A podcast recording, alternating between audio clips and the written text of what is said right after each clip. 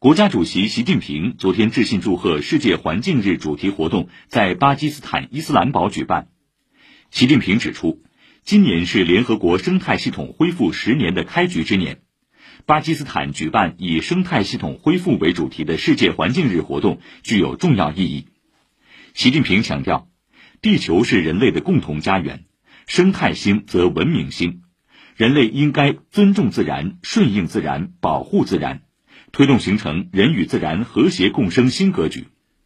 气候变化、生物多样性丧失、荒漠化加剧和极端天气频发，给人类生存和发展带来严峻挑战。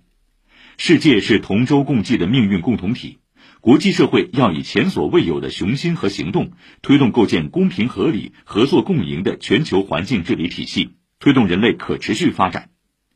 习近平指出，中华文明历来崇尚天人合一。中国将生态文明建设纳入中国特色社会主义总体布局，作为全球生态文明建设的参与者、贡献者、引领者。中国坚定致力于践行多边主义，捍卫以联合国为核心的国际体系和以国际法为基础的国际秩序，提升全球环境治理水平。中国将于今年承办《生物多样性公约》第十五次缔约方大会。